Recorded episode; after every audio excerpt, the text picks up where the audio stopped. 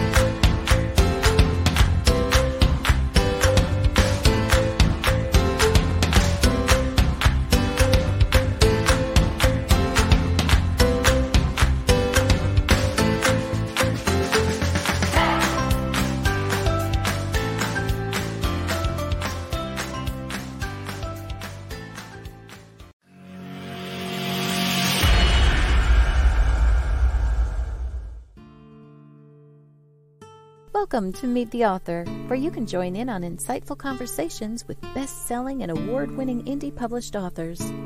Your hosts today are Rob and Joan, who themselves are indie-published authors, book publicists, and paranormal investigators with Tampa Bay Spirits, based in Tampa Bay, Florida. Thanks for dropping by. And now, on with the show. Hi, I'm Rob. And I'm Joan. Welcome to the show. And now let me say, this is a pre-recorded show. Even though it's showing live, it's pre-recorded. Yeah. So if you're making comments and I'm not putting your comments up on the screen or you're asking questions, that's why. But we will try and get to those questions in those comments. And when we're traveling like we will be doing, it's very iffy whether we're going to have Wi-Fi or not. So very. That's why this show is pre-recorded. Usually not. Not enough bandwidth. Mm-hmm. That's for sure. Yep. Too many people trying to use it. Right. Yeah. We want to remind everybody of just following this show, Voice of Indie Podcast, on blog talk radio dot com with hosts Beam Weeks and Stephen Gary G's. Great time to interact with uh, their guests yes. as well, their authors. Uh, or you can go to and you can go to Twitter and go to at Fresh Ink Group and see the pinned tweet there. Mm-hmm. You'll see who's going to be on the show and link up to the show. Mm-hmm. And you can comment using hashtag French uh, Fresh Ink Group, uh, not French, Fresh Ink Group. Um, and they'll get those comments and they'll ask the questions uh, or make the comments on the air. Or you can call in to area code five one six, four five three, nine nine zero two and be talking right on the show live. Mm-hmm. Uh, that's every Wednesday right after our show is their show. Right. It works out pretty good. Uh, this coming Saturday, as episode rewind, is five thirty p.m. Uh, right here where you're watching right now. Uh, this Saturday, October first, will be episode forty-four.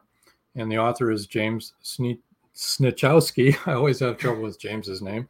Uh, I wonder why. Poor but James. You, yeah, poor James. He's a wonderful author yes. and uh, has wrote some very impactful books. So uh, be sure to tune in then. Um, other than that. Well, speaking of impactful, we have a very impactful uh, author for you tonight. Her name is Shara Lewis Campbell. Not only is she an author, but she is also a publisher in many continents, not just her own. She's coming to us from London today, and she has a lot to talk about. So why don't we bring her on? Why don't we? Come on in. Hi, Shara. Hi, Hello. Shara. Welcome to the show. Hi, Hi. Thank you so much, Rob and Joan, for having me. Thank you for being on. Just think about it. If authors wouldn't be on our show, we wouldn't have a show. We'd be sitting here talking to ourselves. Nobody wants to hear that. Nobody wants to hear that. So, tell us a little bit about yourself, how you got started writing, how you got started publishing, you know, the whole nine yards, everything you're involved in. Sure. Um, I think as far back as I can remember, I've always wanted to be an author. Um, so I think for as long as I could read, you know, I, I think that's a place where I sort of started with my journey was as an avid reader. So I would get through quite a few publications um, like a day. So I could read maybe about, I would say anything from about, say, three to five, from like the tender age from about, say, seven upwards. So, you know, I was constantly reading. You would always be found in a book. And I think that's really what sparked my interest in, you know, becoming an author. And it was the only thing I ever wanted to do, you know, that and traveling. So um, I would be, you know, constantly writing through school. I would be great at English. It was my favorite subject. And I can guarantee you that, you know, whenever I wrote something like a story or something, it was always read, you know, um, by the tutor, you know, at, at the time. So, um, you know, that was where it happened for me. And then back in, you know, well, I even before then, um, I was going to say just before, I would say like when I was like fresh out of school and things like that, I was still writing and, you know, honing in on my craft, as it were. And I would do like my A-levels and do really well um, with that. Um, so it really sort of sparked my interest. And I realized, well, my stepfather was always, you know, urging me to go away and do a degree with it. But, you know, we didn't have any connections. There was lots of traditional publishing and no independent publishing at that time. So I felt very despondent uh, with that and didn't pursue it as a, a course, except as, as a hobby. So I had loads of material. And um, when I did my A-levels, um, the tutor there came to see me at my home one day, and he said to me, I really think you should, you know, take this up as a hobby. He says, like, you're really gifted with this. And um, again, I didn't do anything with it. And, uh, you know, I just continued as I was, you know, just working like everybody else, doing a nine to five and just passing the time of day, but still, you know, consistently writing. And then, um, you know, I remember I sort of taken did a uh, an initial degree in psychology, which I didn't use. Um there were some complications with that as well, because it wasn't chartered as it was told to us it was, so I'd have to go away and do more study, you know, and I just wasn't it wasn't really for me, um and it certainly wasn't authoring. so uh you know I decided, you know, my my stepfather literally badgered me for ten years to go away and do an uh, English degree, which I did. And um, it was then when I did a, a sort of module on fiction, writing fiction, and I decided at that time that I was just, you know, I, I got a first for it, and I decided then that I was going to, when I finished the degree, I was going to go and utilize this in some way and become an, an author. And I still really didn't know much about the independent scene or anything like that. Halfway through my degree, I was, um, I'd find myself working as an editor for a small magazine, and uh, I published in there three times, um, and that did very, very well. Um, and, you know, it's where I sort of learned all my publishing skills and honed a bit more about my writing and still writing, but I was very much doing it in, in secret. You know, I wasn't telling anybody that I was doing it, and, you know, I wasn't, I was a shy writer, and I wasn't, you know, I, I felt that I wrote from a very genuine place, and I wasn't quite willing to share that information with anybody else at that time. I was very protective of the work, and you know, um, nobody. I'm the first writer in my family, so it wasn't as if I was, you know, had loads of support to kind of share, or, you know, people that were experts in this field to, you know, share this information with. So I never did. Um, and then, um, you know, after I finished my degree, I decided, right, this was it. I was going to, you know, go away and become an author. And at that time, it would in, um, involve me uh, traveling to Australia, which I would end up living there for four years. Um, and during that time, I would still do lots of traveling as well. So I was really living out my best life, as it were, traveling, writing, and, you know, and yeah. yeah, just as I visualized it, you know, as a kid, you know, as I, as I was saying to you, I was now doing that, you know, writing about my experiences. And, um, you know, when I um, moved to Australia, um, I would suffer, um, I would meet someone there, and that's how I, you know, and that was the romantic part of it. And um, but whilst I was out there, I would also suffer and incur quite a, a lot of racism and uh, prejudice. And um, yeah, and that's what really spurned, you know, um, I felt compelled to write about it. And that's what McGorrin's Beach is about. It's about this beach romance. Oh, wait a minute. Let me bring up that book while we're thinking about it. Let me show the cover. Mm-hmm. Here we go.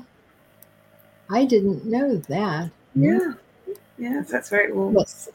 That's the one. Yeah. So uh, beach. That's right. So in this in this particular um, uh, book, in this this first book, it really just sort of outlines um, the story of the romance, and, you know, not so much, it doesn't go into great detail. It just kind of gives you a really sort of in-depth outline as to why I was there, how that came about, um, why I would end up there for four years, and and talks about, you, you sense, it doesn't go into any of the racism or anything like that at the time, but you sense that something's going to transpire, you know.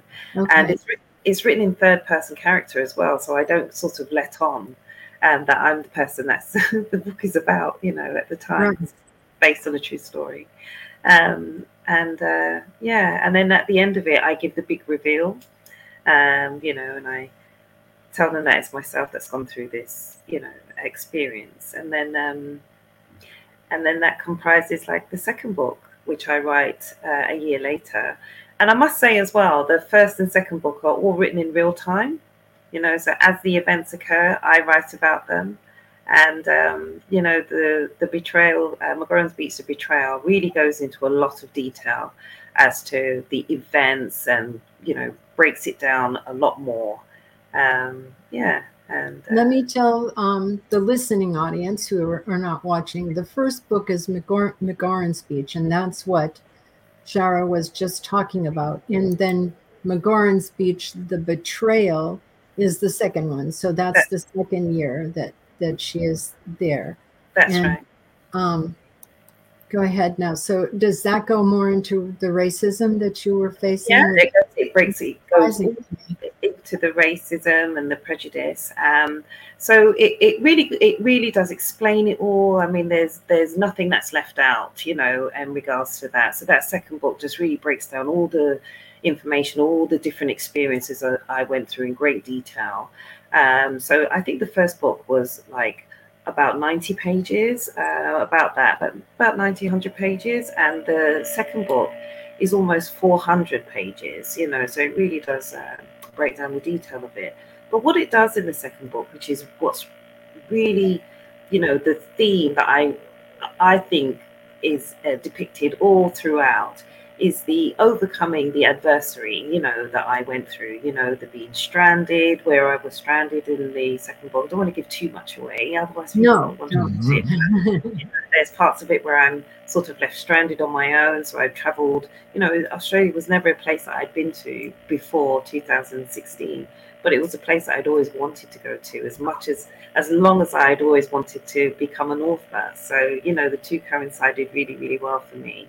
Um, so, yeah, um, so it talks about those experiences and what I went through, but it also talks about how I was able to overcome it as well. And, and I think that's the really important part for me um, in the book. So when people, you know, I wrote those two books, you know, they're my first two books. And I think in all, I think I've done like eight or nine publications uh, altogether. So, um, you know, after the second book, I was quite drained and wanting to...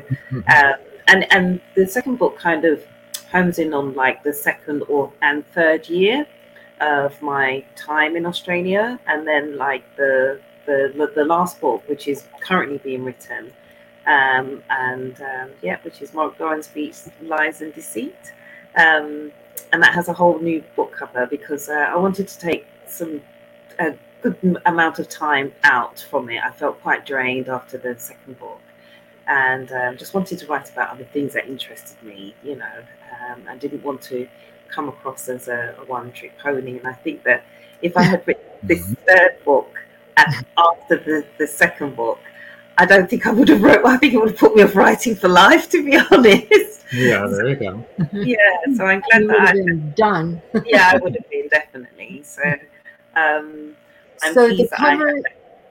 For those that are just listening and not um, and not watching the vodcast, I just want to mention that the covers of both um, McGorrin's Beach and McGorrin's Beach the Betrayal are both very pretty. It looked like an Australian beach yeah, to me. Colorful beach. And scenes, yeah. But Lies and Deceit is very dark. Yeah, it's uh, uh, dark cliffs, dark water, stormy dark skies. Sky. Yeah. Yes, very and, very.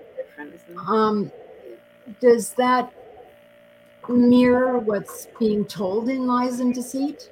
I think that um, I would say two things um, in that McGorrin's Beach is actually a beach in uh, Australia. So that's yes. the beach where this all took place. And it's a, a ninety mile beach as well. And it looks nothing like the beach that you see on yeah. uh, the covers of my books. And the reason for that is, is because it wouldn't have told the story in the right way for me. Um, you know, um, it was very intense, my time in Australia. I don't think that many people have experienced it the way I have when I was out there, um, which was unfortunate. But there was also some very great things to come out of Australia for me. You know, it helped to put me in the position that I'm in today, uh, which I can't complain about at all.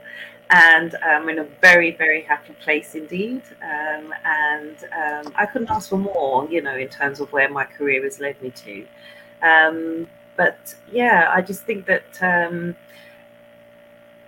uh, uh, um, the McGorrin's Beach for me, uh, uh, the story that I tell is a very different one than the time that I've experienced on McGorrin's Beach. Um, I loved it there, you know. Um, not many Australians do actually um, on McGorrin's Beach because it's very open. Um, so, you know, you get a lot of sort of direct sunlight and it can be quite windy and, and so forth. But I, as a beach, I really loved it, you know. It's um, what part of Australia is that in? It's in uh, Melbourne, but it's in um, South Gippsland. So it's, um, yeah, it, it's down okay. there. I'm surprised I remember that after all this time. Let's go on to a couple of your other books here, too. Uh, Beauty and the Beast, Two Souls Connected by Divine Literature. You want to tell us a little bit about that? Yeah, sure.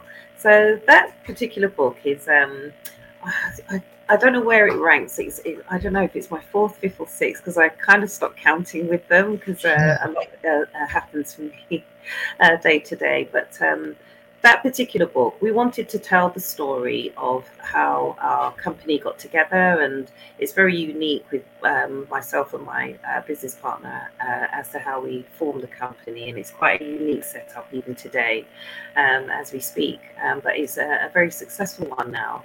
Um, it's just recently won an award, so we're now an award-winning company, which we became awesome. In July, yeah, so I'm so... chuffed, and we had no idea either that we were even up for an award, which is even makes it even more so splendid to receive it.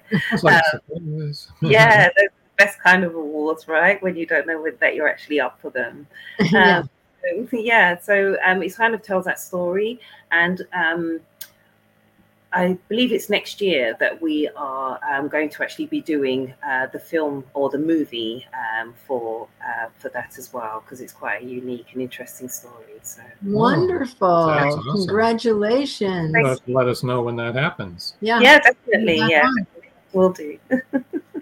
And then this next one is That's Humanity right. at Work.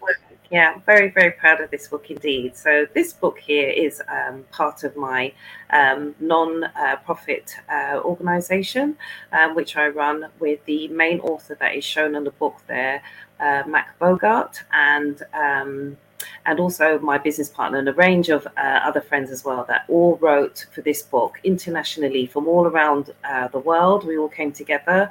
There was uh, over nearly forty of us, I believe, um, that um, contributed to that book.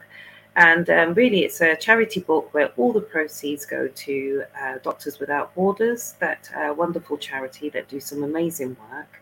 And um, we just wanted to really tackle, especially after the pandemic, I think anybody leading up to the uh, pandemic and COVID, et cetera, um, probably would have denoted that uh, workplaces themselves were becoming quite depressive. You know, um, people were under a lot of stress, you know, prior to COVID and probably during and since, um, uh, but especially leading up to it, I think workplaces have become sort of, um, some of them have become quite depressive, quite negative as well, um, where people were not being valued, um, and there were high sickness levels, mental illness, and, you know, uh, health and wellness issues, et cetera. So I think that COVID, although it was a very scary and unprecedented time, also gave us a lot of time to kind of think, you know, within ourselves, what are we doing, you know, to ourselves, to the, to each other, you know, um, you know, we're burning ourselves out, you know, we're not doing the jobs that we want to do, we're not very committed, you know, we're just there as it is, you know, it was all very negative. Can you yeah. describe the cover for us and the meaning yeah, behind sure. it? What? So it's a collection of hands and, um, Um, and they're all put together to form what is should be like the brain, you know, um, okay. and how we should function. So, um, and they're um, all different hands of all different, you know, uh, walks of life and races and so on. It's um, a pretty cool idea. I think so too. Um, yeah. Well, let's break for a commercial. Okay, we have to take a quick commercial break. For those of you watching or listening, don't go away. We'll be right back. Just sit right where you are, Shara. We'll be right back. Thank you. They thought the siren was dead. They thought the siren was dead. In the novel, Siren Song, by author George Dismukes, James Harmon shot her twice. Several people saw her dead body sinking slowly into the abyss. But now, in Siren Song two, evidence suggests that she may still be alive. She killed that boatload of people. It was her! And she's just getting started! Angie, that's impossible. The cold chill up my spine tells me it's not impossible. We've got to start all over again. And this time, do it right. Siren Song two. The story continues. Available on Amazon, Barnes and Noble, and many other bookseller websites. Get your copy today. As humans, we're naturally driven by the search for better. But when it comes to hiring, the best way to search for a candidate isn't to search at all. Don't search, match with Indeed. When I was looking to hire someone, it was so slow and overwhelming. I wish I had used Indeed. If you need to hire, you need Indeed. Indeed is your matching and hiring platform, with over three hundred fifty million global monthly visitors according to Indeed data, and a matching engine that helps you find quality candidates fast. Ditch the busy work. Use Indeed for scheduling, screening, and messaging so you can connect with candidates faster. And Indeed doesn't just help you hire faster. ninety-three percent of employers agree Indeed delivers the highest quality matches compared to other job sites, according to a recent Indeed survey. And listeners of this show will get a seventy-five dollars sponsored job credit to get your jobs more visibility at Indeed.com slash podcast. That's Indeed.com slash podcast. Terms and conditions apply. Lucky Land Casino, asking people, what's the weirdest place you've gotten lucky? Lucky? In line at the deli, I guess? Aha, in my dentist's office.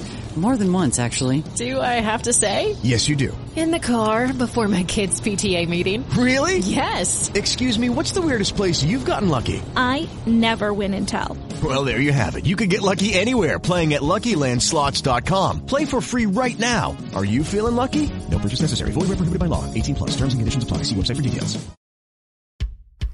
At Indie Booksource, you can shop by genre or by author, and you will be buying direct from the author's main purchase link. We offer hundreds of titles in formats that include ebooks, paperback, hardbound, and audiobook. Support an indie author. Visit indie booksource dot com today. In a world where advancing technology is outpacing crime solving, the O'Rourke team continues their relentless pursuit of justice. Bioprints is the first book in the O'Rourke crime novel series where it's high-tech crime versus old-fashioned detective work. Visit Carter Novels dot com or Amazon dot com and check out Bioprints today. And we're back. Welcome back. I have one more book to go through. No, two. Two more. Here we go. Um, Poetic Declarations. Yeah. Love that book. So um, that's how I met my, uh, that's the first uh, book myself and my business partner ever published. And that was way before we even had our uh, publishing company. So this would mark the sort of the beginning of our sort of union, as it were, um, as co-authors. And this was the first time I would have co-authored with anyone. So um, yeah, um, it'd be, we weren't even business partners at this time. You know, this was just uh, someone who was very keen to publish, and we're in the extraordinary circumstances. Um, so I agreed to, uh, well, felt compelled really to actually, um, after hearing their story, to uh, publish their first work, and, and this would be it. So yeah, really that's really interesting. In thirty-nine Steps, The Nation's yeah. Glory. That's right. I published that. That's actually my second book. So I published McGorrin's Beach first, then this one, um, and. Just because I was so keen to publish again, you know, and just say that I wanted to, you know, I was very keen to publish. And that one there um, is very special to me, actually. Um, I actually uh, presented that, or started working on that piece, um, uh, that book there, as part of my one of my um, uh, novels for one of my uh, writing fiction uh, courses that I did uh, at uni. And I would then go on to develop it a bit more. And um, I got a first for that. So I would then go on to develop it a bit more thereafter the course, and uh, publish it as well uh, as a novel. You want to tell us what it's about a little bit? Yeah, sure. It's actually a, a parody based on one of my heroes, um, which is Usain Bolt, you know, the Olympic runner. So yes. It's based on him. So I, I, I just basically wrote a, a short uh, story about him and around one of his races. And that's why it's called that. Aha, uh-huh, thirty-nine steps. Yeah. Now I get it. Mm-hmm. Is there anything else you'd like to talk about? Your publishing, uh, your nonprofits, anything else you'd like to discuss? Yeah, I'd just like to say that um, obviously I have a publishing company, Beauty and the Beast uh, Publishing. Um, We've had that two years. It's now an award-winning company, so I'm so very, very proud of that fact. Um, we got the award back in July, um, at the, and we earned that from the uh, Black British uh, Olympics uh, uh, Expo U S A. Um, so we're very pleased to have that um, award and acknowledgement from them. Um, outside of that as well, uh, I own um, two non-profits, um, not my, myself, but um, as a collective. Um, so we own the Humanity at Work Foundation, as I mentioned, which is a part of that book um, that you showed earlier.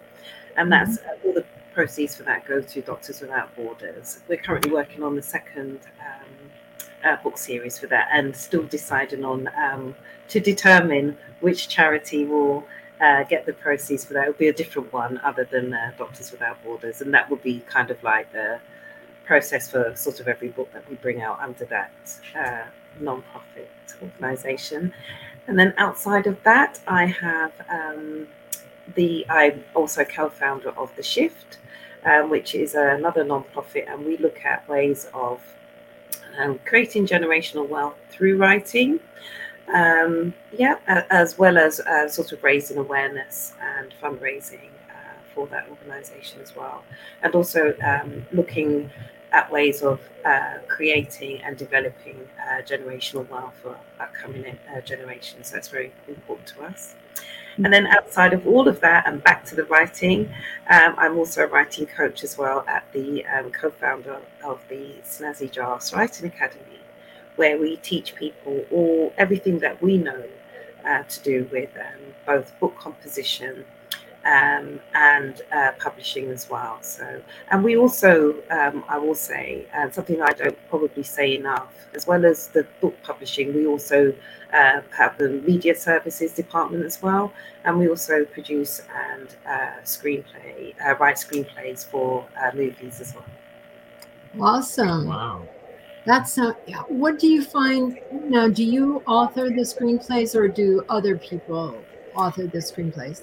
Uh, I do them as well, but we have a team that does them. So, yeah. Okay.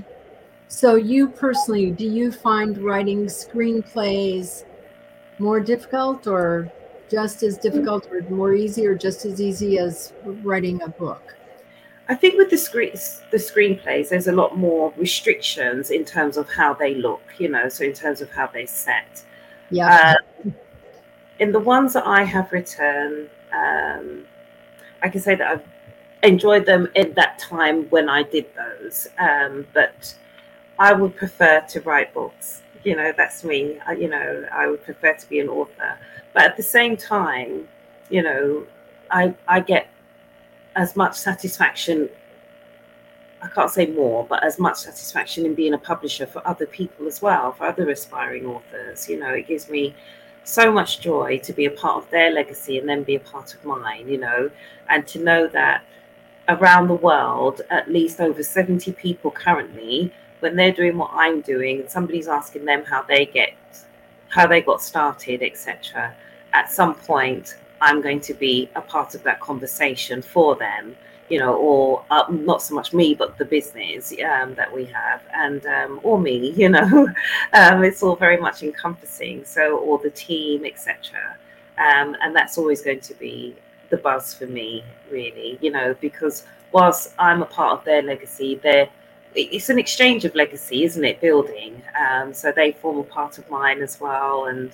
Yeah, it's just really nice to have those connections and to be making that difference in the world. It really is. Yeah. Yeah, we love having this platform where we can give authors the chance to uh, be known and heard, and for people to meet them. It's it's really it's fun and it's yeah, great yeah. to be able to do that. Yeah. Sorry, people, if we're getting a bunch of feedback, but no way. Probably because this is transatlantic. Gremlin. Gremlins in the machine. Yeah. Shara, of course, is in London, and we are in Tampa Bay, Florida, so bear with us, people. Now, I know something that all of our authors always want to ask that are watching the show and that are usually in our audience.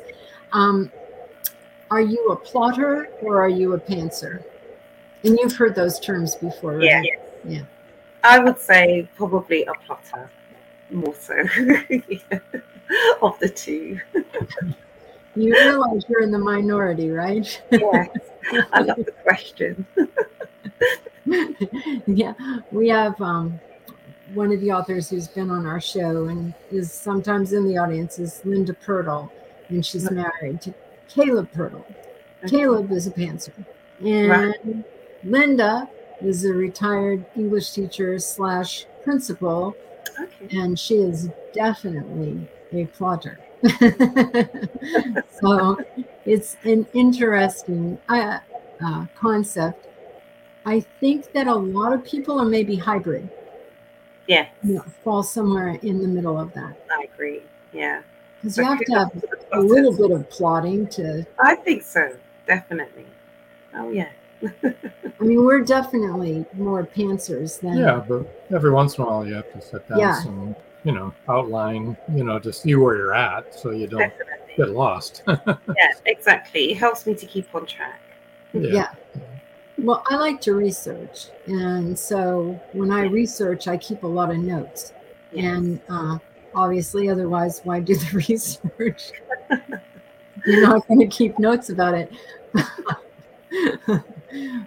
But I, those notes are really helpful when you're wanting to do something, and that's the same thing with plotting. It's really helpful when you're when your characters get carried away and start going down the garden path. Yeah, definitely. Yeah, and um, it's it's it's nice to see how they evolve. You know, um, it's, it's especially I think as well when you have the luxury of sort of writing. Um, a series like McGorrin's Beach, and it's based on a true story, you know, you have the freedom to kind of do what you want with it, you know, because it's only you that knows what parts of it, you know, is actually the true story. And what parts, you know, it's for everyone else to determine, did that really happen? Or you know, I don't want to, I don't want to ever want to spoil it for anyone. Yeah. Does anybody, has anyone ever asked you, did that really happen?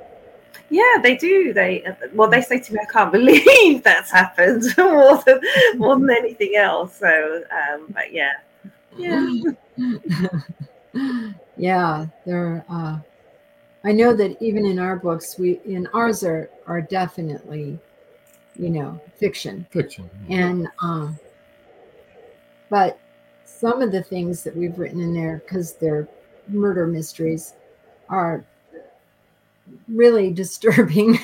yeah yeah I know I, you know I and I can I can really resonate um with that as well, you know, in some of the work that I've published for other people. I even feel as well, even some of my own work, you know, some of the experiences that we've written about, you know, um are very much sensitive, you know, uh, issues, um you know, yes but, yes you know, you have to have a certain sort of uh strength and mindset to kind of cope with, you know. Very yeah. strong subjects. Strong yes. Subjects. Yeah. Yeah. And probably some of our books need to have a warning for people that, you know, for certain things, because it could be a trigger. Exactly. You know? I have them in mind. You know, McGorrin's Beach has them. Yeah. Yeah. Well, our audience already knows this, but my um, uh, Rob and I have been together for forty-six years. But I had a previous marriage, and it was an abusive marriage. I was right.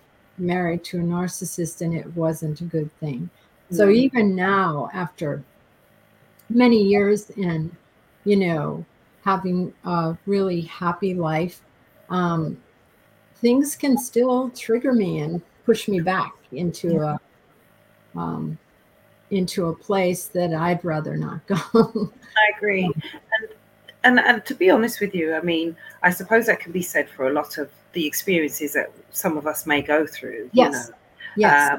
Uh, you know, sometimes you just probably feel unfairly treated, you know, or you feel some sort of unjust. And, you know, if you're ever reminded of that, or sometimes you don't need to be, you know, you could be just in your own space doing nothing, and that thought just comes back there. And it takes you back there for that time, you know, and you kind of have to sort of counsel yourself out of it to remind yourself how far you've come, you know, and since then, you know. But yeah. I, I think that some of those more traumatic experiences, I think they're very difficult to overcome, you know, and they they always keep you kind of mindful and a little bit wary. They shape us, don't they? Oh, definitely, you know. Um everything that you go through makes makes you who you are today, and it all depends on how you uh, respond to situations. You know, we can't go through life blaming other people. No. You need to, even when they've abused you, it's your response that counts. That's right. You know, and it's how you deal with that, you know. That's right. Uh, going forward. You know, yeah. Exactly. And, and sometimes really people need help to respond correctly. Right. So. Exactly. And I, I think we just all have to bear in mind that sometimes if you have been unfairly treated or unjustly treated, it's never really about you. It's always usually about that person and where they're coming from, you know? It's always right. about that person. That's right. It always is. I for, There was a period of time when I was in sales, and um, I like everybody to like me, and I like everybody. And right. so... my family was really surprised that I could do sales, because you're put in situations where not everybody's going to like you. And, um, and it never, it never bothered me when people would come in and be very upset about uh, what I did was I, I, I was in charge of um, Home Depot is a big. Uh, yes, I know Home Depot. Okay. Yeah. And I was in charge of all of their um, their sales that they did for, uh, you know, putting in windows and doors. And so we're talking, you know, tens of thousands of dollars for jobs. And if it's not done to the person's satisfaction, they're going to be a little upset when they come back to see you. Yeah, of course. And, and it never bothered me because I knew that if I were in their situation, I would also be very upset. You know, exactly. Yeah. If I spent forty thousand dollars on windows, I would expect them to be perfect and not crooked or not unable to open. So yeah. We had to fix that, and they could yell all they wanted at me, and I didn't. I didn't take it personally, which I know shocked a lot of people that I was that's, just. That's character building, though, and um, sure you is. Know, yeah, and I and I personally, I feel like, you know, it's again, like you just quite said, it's not really about. It's not about you. It's about them, and I would be. I would be understanding of that as well. I'd be the first person if something, if I got something and it wasn't accordingly, I I would probably come back and I'd probably express how I felt about that as well at the time. However, you could express it in a way that wasn't screaming yeah. in somebody's face. No, so I wouldn't. Definitely not. You know, and I wouldn't. I wouldn't either. But I never did get upset with the people who did, because that really was them, not me. Yeah, exactly. That's out of your control. The problem with the the product. Yeah. That's on me. Yeah. The problem with your attitude and the wow. way you express it, that's on you. That's so right. Go ahead. Exactly. Yell until slightly... you can't talk anymore, and then we'll come to a solution. That's right. You're slightly different from me, though, Joan. I mean, I hear you. I, I think we've all come from a place where at some point we all wanted to be liked, et cetera.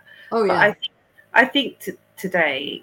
I think I'd rather have the respect than the like, you know, I, I, I, it doesn't matter to me whether I'm not here to be liked, you know, yeah. I'll say that, you know, I'm just here. I, if people like me, that is really a bonus, I think, you know, but I'm, I, you know, I, I'd like to think that I, I'm a likable person. I think I would go as far as that, you know, and I would like to think that people do warm to me. Um, But, you know, if they don't, I understand too. Just as much. I have a pretty strong personality, so mm-hmm. most people either like me or dislike me. Sure. And again, I like that too. Like you said, I don't really care.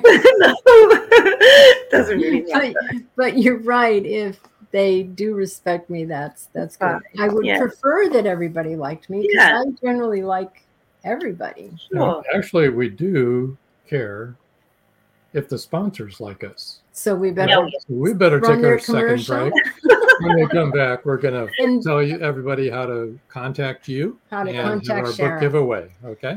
Come back, because we'll have the book giveaway and we'll give you all of Shara's contact. Exactly. Here we go. Thank you. Many secrets are hidden within the darkness of the jungle.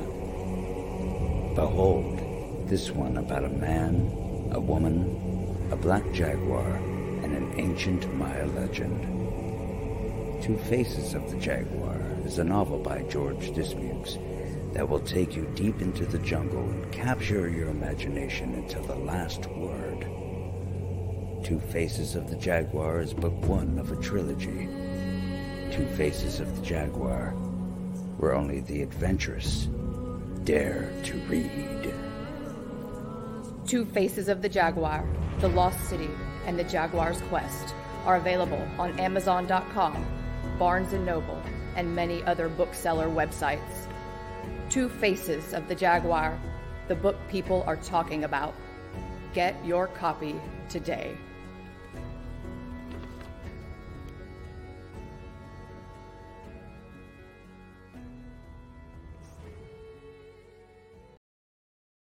As humans, we're naturally driven by the search for better. But when it comes to hiring, the best way to search for a candidate isn't to search at all. Don't search, match with Indeed. When I was looking to hire someone, it was so slow and overwhelming. I wish I had used Indeed. If you need to hire, you need Indeed. Indeed is your matching and hiring platform, with over three hundred fifty million global monthly visitors according to Indeed data, and a matching engine that helps you find quality candidates fast. Ditch the busy work. Use Indeed for scheduling, screening, and messaging so you can connect with candidates faster. And Indeed doesn't just help you hire faster. ninety-three percent of employers agree Indeed delivers the highest quality matches compared to other job sites, according to a recent Indeed survey. And listeners of this show will get a seventy-five dollars sponsored job credit to get your jobs more visibility at Indeed.com slash podcast. That's Indeed.com slash podcast. Terms and conditions apply.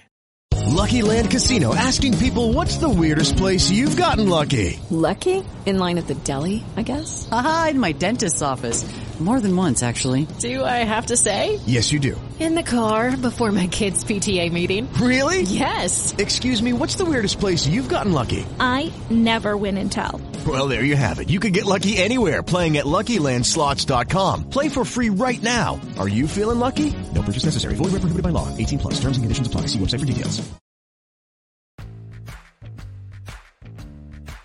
Live every Wednesday, your Voice of Indie hosts Beam Weeks and Stephen G's welcome authors, musicians, publishing industry pros, artists, and assorted creative guests for an exciting interactive hour. Call in during the show or post questions and comments on Twitter for responses in real time. Meet your favorite indie creators, learn inside tips, network, and promote your work. The link for each week's show is pinned on Twitter atop at Voice of Indie. And you can receive the link every Wednesday morning in your inbox by subscribing to our newsletter at fresh ink group dot com. Check out Voice of Indie every Wednesday on BlogTalkRadio and catch hundreds of episodes archived everywhere from our websites to our YouTube channel and Spotify.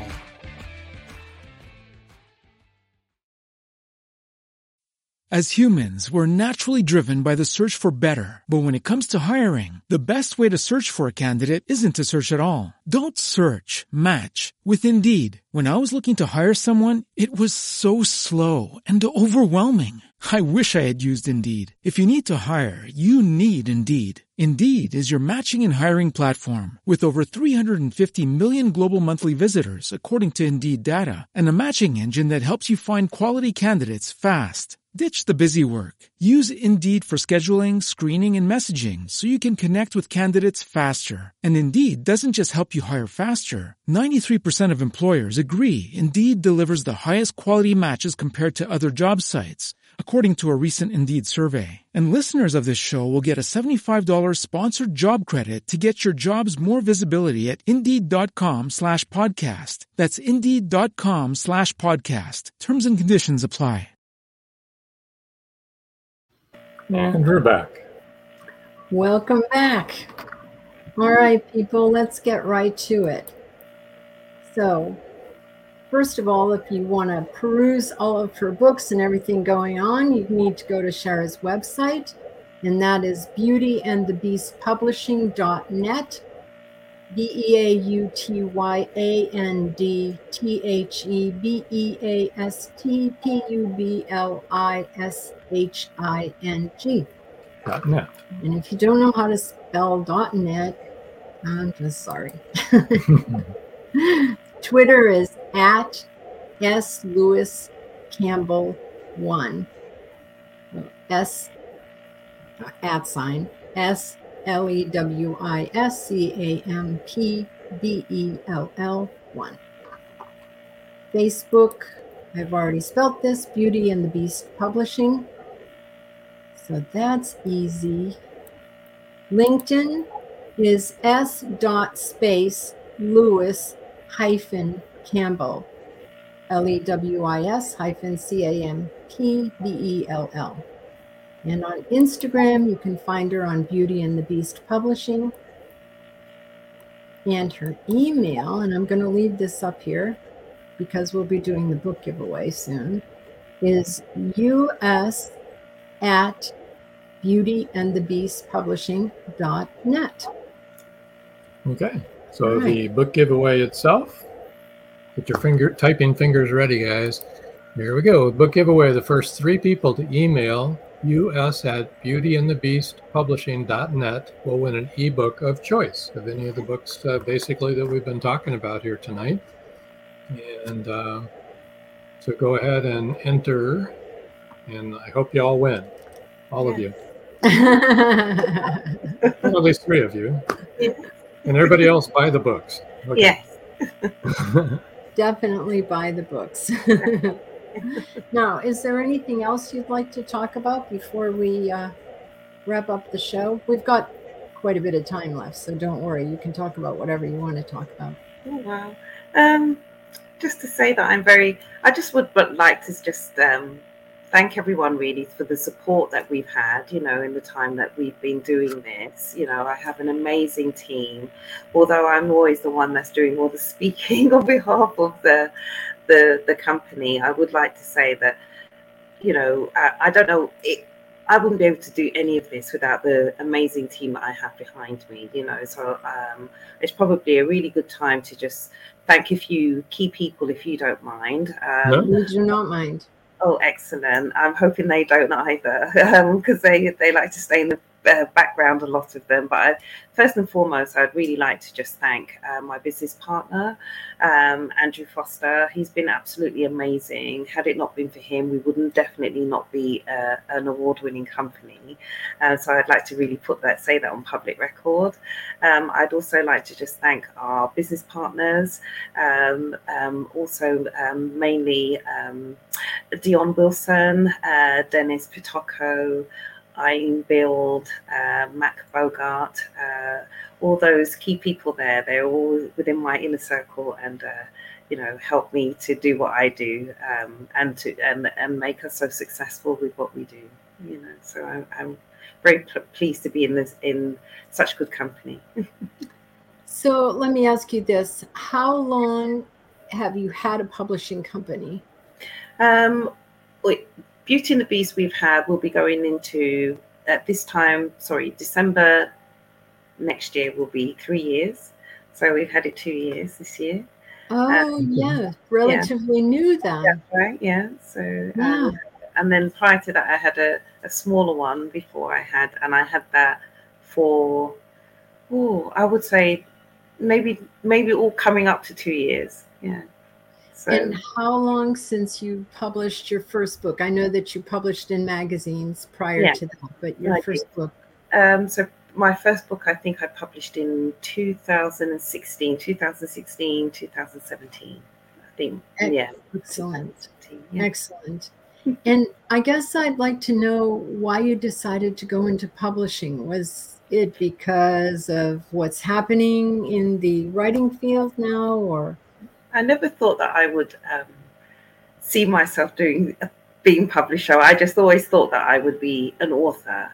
Yeah. Uh, but it was really important to me that I had the control as an author. So with that came the publishing.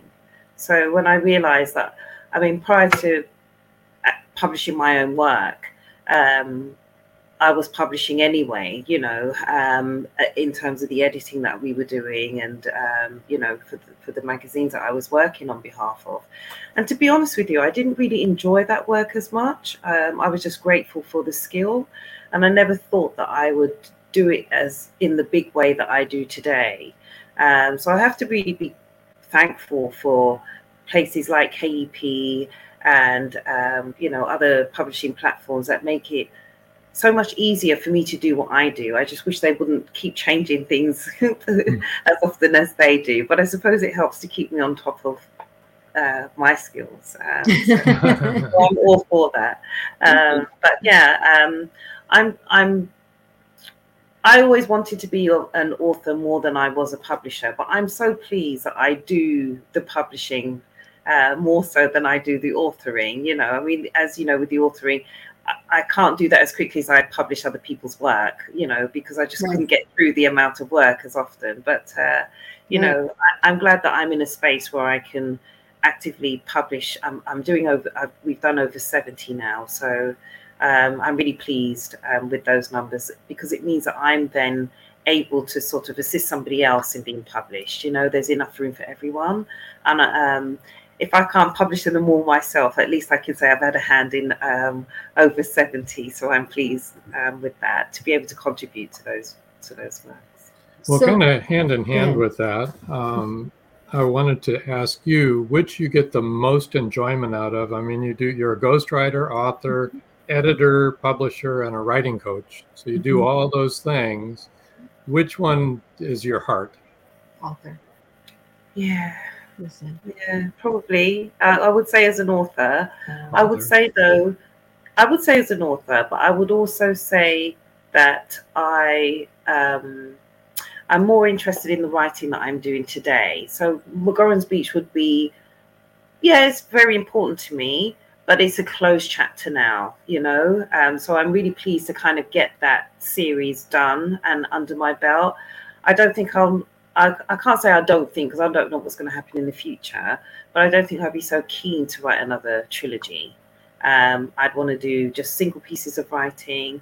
I like the articles that I'm writing. So I think I get more, that's why I'm probably so hesitant in my, in, in answering, because I, I think I'm more liking the article work that I'm doing these days, you know, the okay. white papers that I'm writing, you know, that stuff is so important, you know, sure. in terms of the work that I'm doing. So I, I see me more going down that route rather than, and probably bringing out books more aligned to that, you know, as to that's really where my interests are.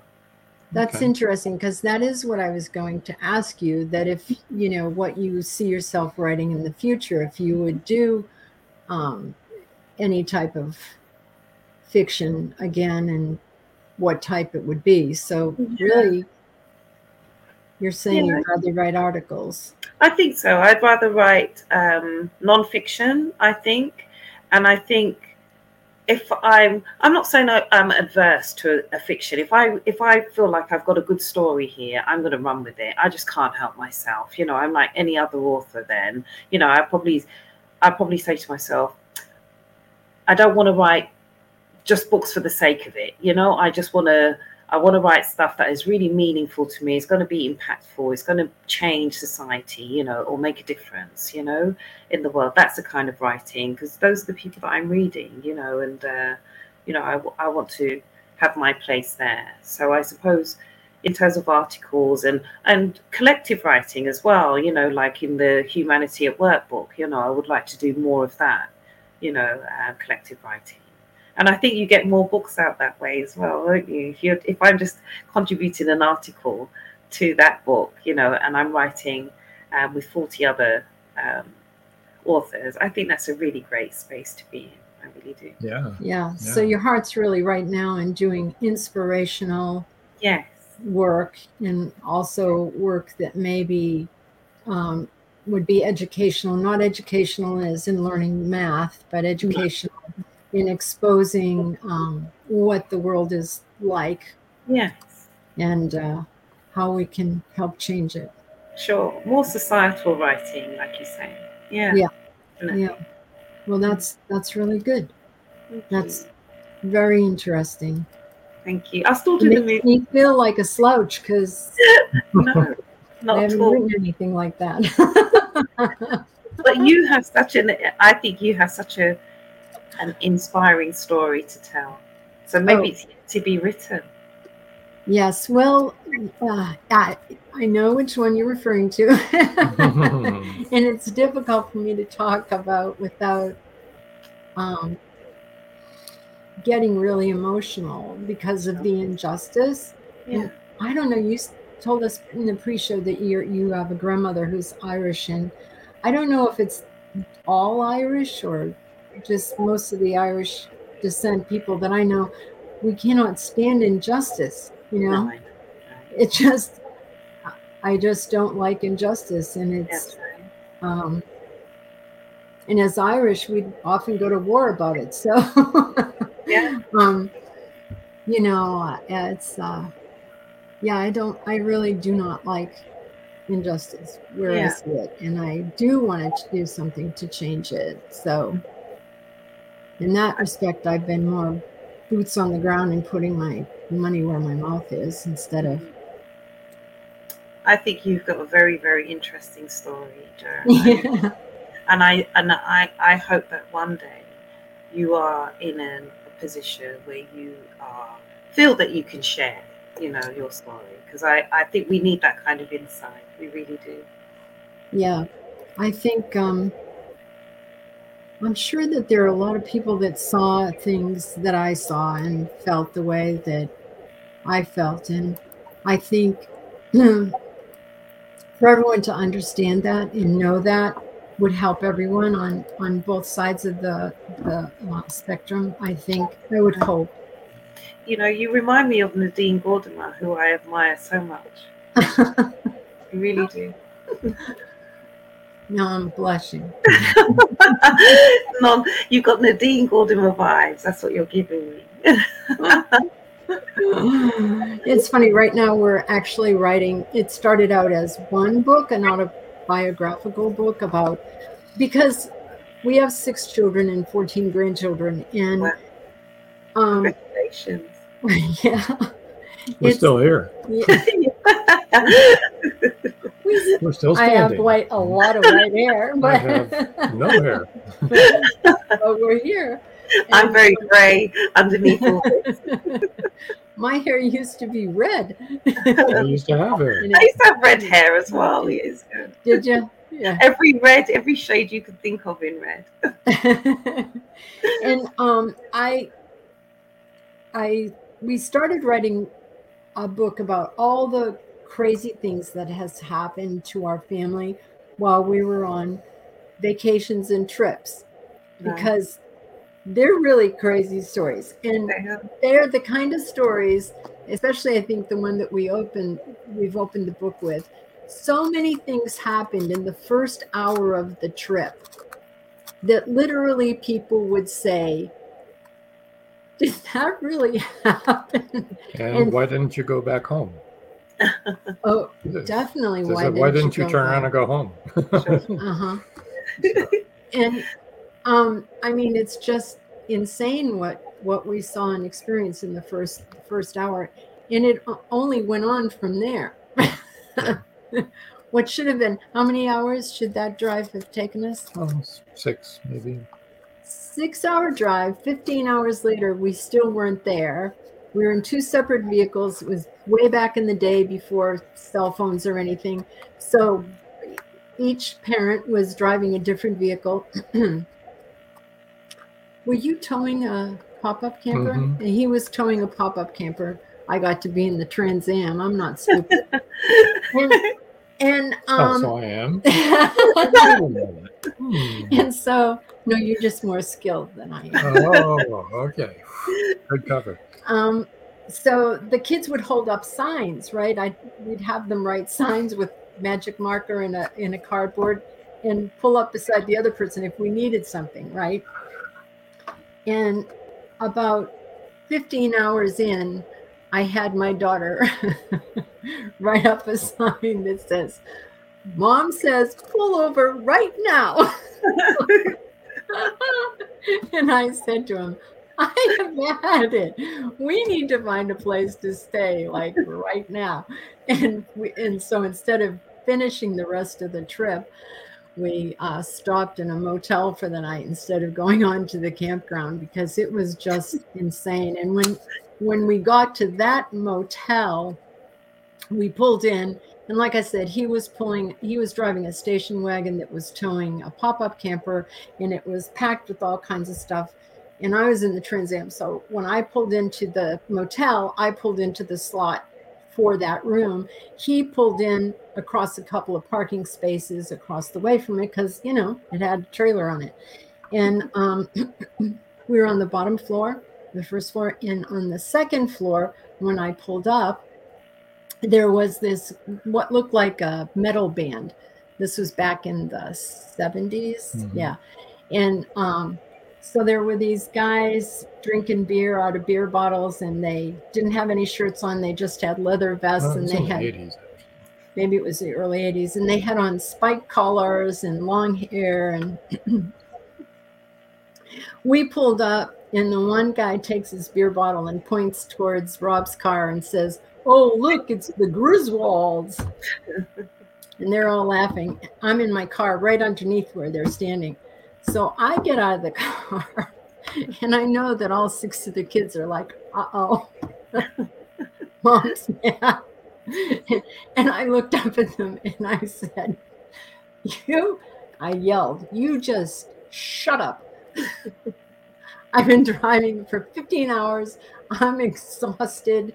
Just shut up. That is my husband. Those are my children. We are going in here. We're going to bed. I do not want to hear a door slam. I do not want to hear you walking. I do not want to hear a beer bottle drink. Do you understand me? And these really tough-looking heavy metal guys go, yes, ma'am. And I walked into the room and slowly closed the door. We didn't hear anything from them again. No, not a peep. Good for you. But that really happened. Yeah. That's not a made-up story, but I think people would look at that and think, oh, that didn't happen. So there's All lots right. of stories, yes. But I this totally is about you. I agree with you. Like, mm-hmm. I can totally resonate with you there as well. I mean, my first ever book that I wrote about, funny enough, was called The Holiday of Discontent. Yeah, you know, nice. So this this is why I'm laughing so much, you know, and I couldn't just, I just remember about what I wrote in there. Um, that was that was my first official um, uh, publication, but I, I, as I say, it wasn't um, independently done or anything like that. It was through that magazine that I was uh, yeah. editing for, and that, I mean, we were on a canal boat and we just managed to really flood it with us, taking us with it, you know. I mean, like, canal water's only meant to be so shallow, isn't it? We were in a big canal and like just got trapped in there. It was just like the worst thing in the world, and nothing, nothing to like the water. The boat was up like this when we finished, stuck in a lock, you know, with the the Coast Guard coming by saying, "Hold on," you know, they'd never seen so much action oh, in really. all their lives, you know, and you know, oh. like we we didn't own the boat at the time, you know, and um, somebody we knew had shares in it, and we couldn't even tell them because like they would have travelled from wherever they were to us to try and rescue their boat, and we had nothing to even empty the boat out with, so we had to use. It was just the worst. We had to use. Like, um, you, what do you call them things? Um, like a, a dustpan and brush, you know, to sop. Oh no!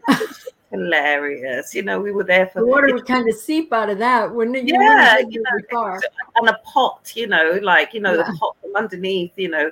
And we were asking. There were people who felt so sorry for us. They were stopping by to see how they could help us, you know, to rescue us. It was just, it was just. We had to, like you, we had to stay in a hotel that night, you know, and let the we had to stay a few days longer just so we could air the thing out, you know, to right, uh, I bet. yeah, you know, and like, writing in the I'm book. Talking about, yeah, almost every one of our vacations went something like that. Yeah, yeah. Well, I must say that was the only one, and I never went on it ever again. You know, after that, you know, well. No matter what kind of vacation we went on, that is kind of the way that it went. So it didn't matter what you did. I mean, I remember one time we were driving through the, the redwoods and it was all switchback trails and everyone got car sick. We pulled over to the side of the road and this whole motorcycle gang of Hell's Angels came up and pulled up beside us. And our kids are all like, oh my God. And in did we cut them off back there or something? Yeah. Oh no! Are they going to murder us? And meanwhile, we're all getting sick over the edge of this cliff, right? And they jump off their motorcycles, and they all went over to the side, and they got sick. They were all also. getting sick too. And they jumped back on their motorcycles, and they said, "This is a beast, isn't it?" It was pretty funny, though. I mean, imagine, hey? You see a whole bunch of Hell's Angels ride up on motorcycles, and you don't think you're going to bond. Yeah, not very well. But we did. we did. So let me ask you the question that I usually ask all of our guests. Yeah. Um, what advice would you have for somebody who wants to set out in writing but isn't really got the um, got the uh, bravery to do it? just get on with it. Just write, you know. I, there's nothing you can do except to write, you know. There's no, we can't, we can't work with an idea. We can't, you know, there's very little, you know, that can be done. I mean, you can work with an idea, but you've got to get it down written so that someone else can see it. So written or typed, however you wish to present it, you know, but it's got to be in a legible, legible format for somebody else to interpret it and be able to bring it to fruition and, and give it the life that it needs. So just write, you know. I won't worry about whether you're an expert, you know. Just think about when you were last at school and you had to write a story and take it from there.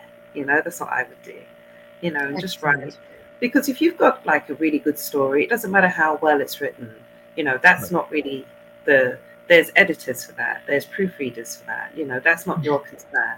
Your right. concern is to be able to translate what's all up in here, you know, down on that paper so that somebody else can understand it, um, you know, or just understand the idea. And if you can't write it, then please get somebody else to. Yeah, there you That's go. Yeah. Yeah. Cool. Cool. Okay. Do you have anything else you'd like to share? Um, no, not really. Uh, okay. Cool. No, no, not that I can think of, except that um, we need more. We need more authentic writers in the industry. You know, um, let's not be doing the copycat thing. You know, we're all. Have our own unique stories to offer and tell. You know, there's a place for all of us, and um, everybody should have a story. Everyone should have a book, so we've all got something to learn from each other. Right, right. That's very true. Everybody does have a story, and yeah. but I think some people don't realize they have a story. Right. But they need to or the, realize or they the do ability have. To put it on the paper. Mm. Yeah. And I think some people also think nobody wants to hear this. Right. Exactly. But yeah. they do. They do. They need to. You know, how, how are we going to learn about you? You know, mm-hmm. people, all these people that have dropped off the face of the earth and have never told their stories. There's all those hidden talents, you know, that we, you know, we've got to change that. Yeah. Agreed. Agreed.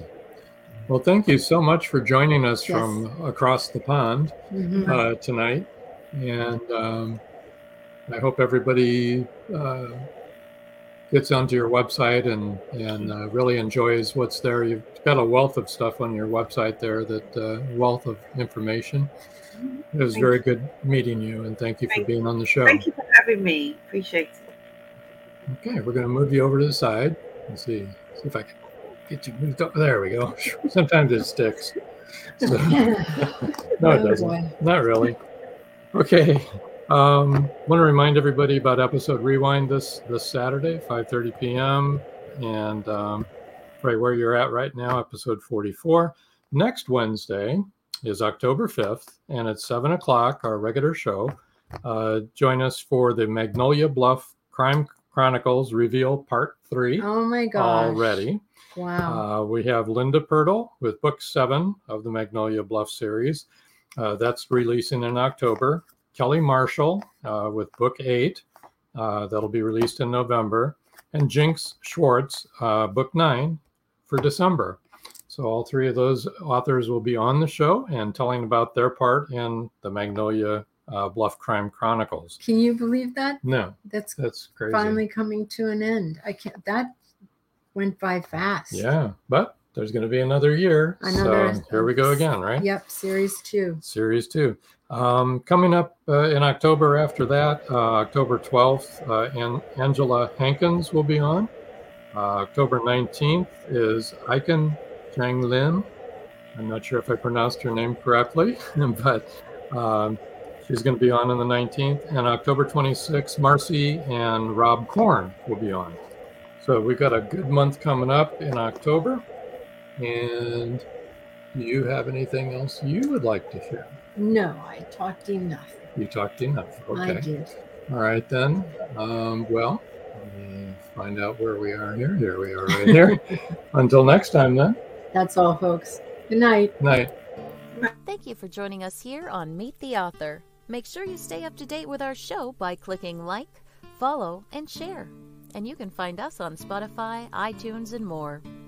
See you next time on W L F E D V dot com.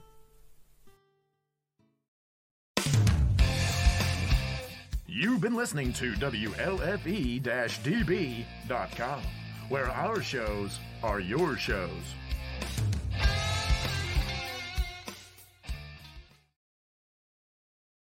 As humans, we're naturally driven by the search for better. But when it comes to hiring, the best way to search for a candidate isn't to search at all. Don't search, match with Indeed. When I was looking to hire someone, it was so slow and overwhelming. I wish I had used Indeed. If you need to hire, you need Indeed. Indeed is your matching and hiring platform, with over three hundred fifty million global monthly visitors according to Indeed data, and a matching engine that helps you find quality candidates fast. Ditch the busy work. Use Indeed for scheduling, screening, and messaging so you can connect with candidates faster. And Indeed doesn't just help you hire faster. ninety-three percent of employers agree Indeed delivers the highest quality matches compared to other job sites, according to a recent Indeed survey. And listeners of this show will get a seventy-five dollars sponsored job credit to get your jobs more visibility at Indeed.com slash podcast. That's Indeed.com slash podcast. Terms and conditions apply.